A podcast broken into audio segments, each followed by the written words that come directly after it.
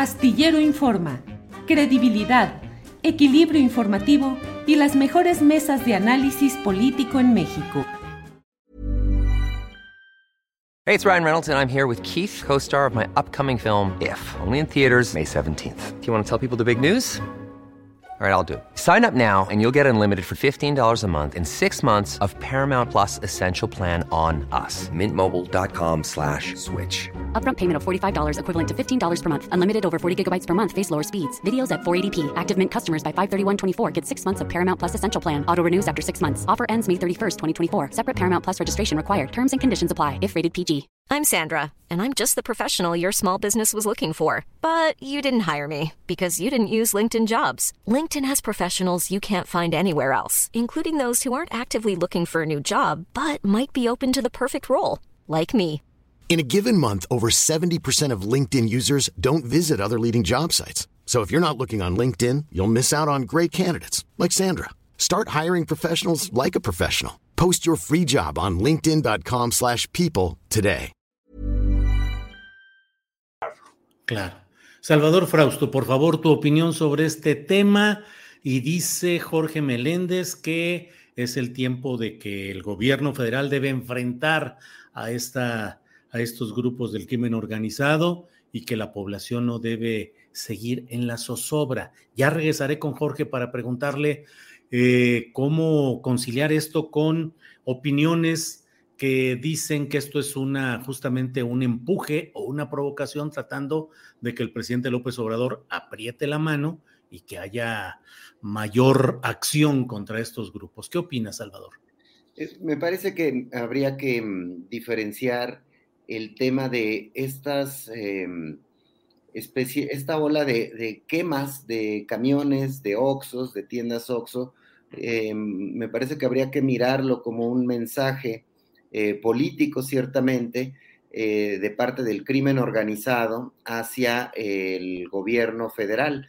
Eh, concretamente del cártel Jalisco Nueva Generación, se ve con mucha claridad en los casos de, de Jalisco, de los desmanes del viernes y el fin de semana en Jalisco, en Guanajuato, incluso en Baja California, eh, con mucho eh, fuerza en el caso de Tijuana y de Mexicali y de Ensenada, eh, con el cártel Jalisco diciéndole al gobierno federal, pues no te metas o te puedo desestabilizar el país. Me parece un caso distinto, quizá eh, no se ve claramente que ahí, eh, en el caso de Chihuahua, de Ciudad Juárez, eh, tenga que ver el, el, tema del cártel Jalisco Nueva Generación, pero bueno, pues ahí hay otros grupos criminales que también están mandando sus mensajes de que no se metan con ellos y estas acciones son eh, mensajes políticos de los grupos criminales hacia el gobierno, hacia el gobierno federal. Me parece que por ahí va eh, lo que ocurrió el viernes, el sábado y el domingo, y que eso habría que diferenciarlo de qué pasó con los homicidios eh, durante esos mismos tres días. En contrasentido de lo que vimos, es decir, de una ola de violencia muy, muy fuerte, los homicidios no estuvieron muy altos en estos tres días. Eh, mi compañero Rafael López de Milenio se dio a la tarea de indagar eh, cuántos homicidios hubo en el país en estos mismos tres días y llegamos a la conclusión de que eh, fue el sexto fin de semana más bajo de todo el sexenio en cuanto a homicidios con cifras oficiales y el cuarto eh, fin de semana más bajo eh, de este año.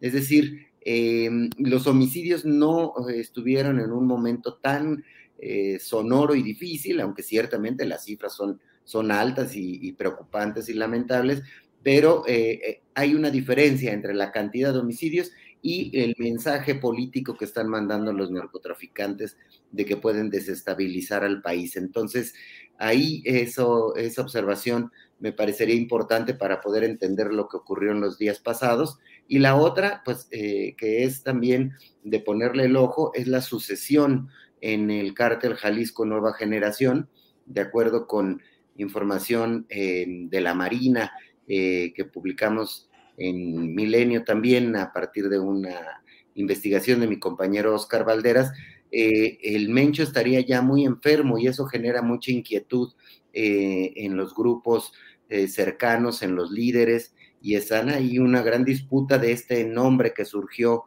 hace apenas unos días de manera sonora, que es el famoso RR o doble R, quien está disputando el control del cártel con otros personajes, uno apodado el jardinero y otro apodado el rey sapo. Entonces, estos personajes empiezan a sonar, empiezan a moverse y, em, y, estamos ante una circunstancia de un cártel muy, muy poderoso que estaría enfrentando eh, movimientos internos de sucesión y también pues de, de, este, de, tratar de expresarle al poder político que no los toquen, que no se les acerquen o por lo menos que eh, no se metan en sus, en sus territorios.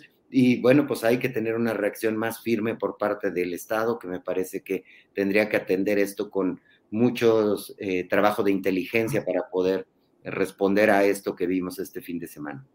Salvador, leí el trabajo de Oscar Valderas en Milenio y en esencia dice cómo hay un reino que equivale a un país pequeño, pero que tiene territorio, tiene estructura, tiene mando, tiene finanzas, tiene embajadores, tiene exportadores y tiene, pero tiene un problema, que el rey está enfermo y está enfermo de gravedad y que eso es lo que está generando muchos de los conflictos internos, que es lo que ya nos decías, pero buen trabajo el de Oscar Valderas y esa idea de que hay un reino, pero el rey está enfermo, Salvador.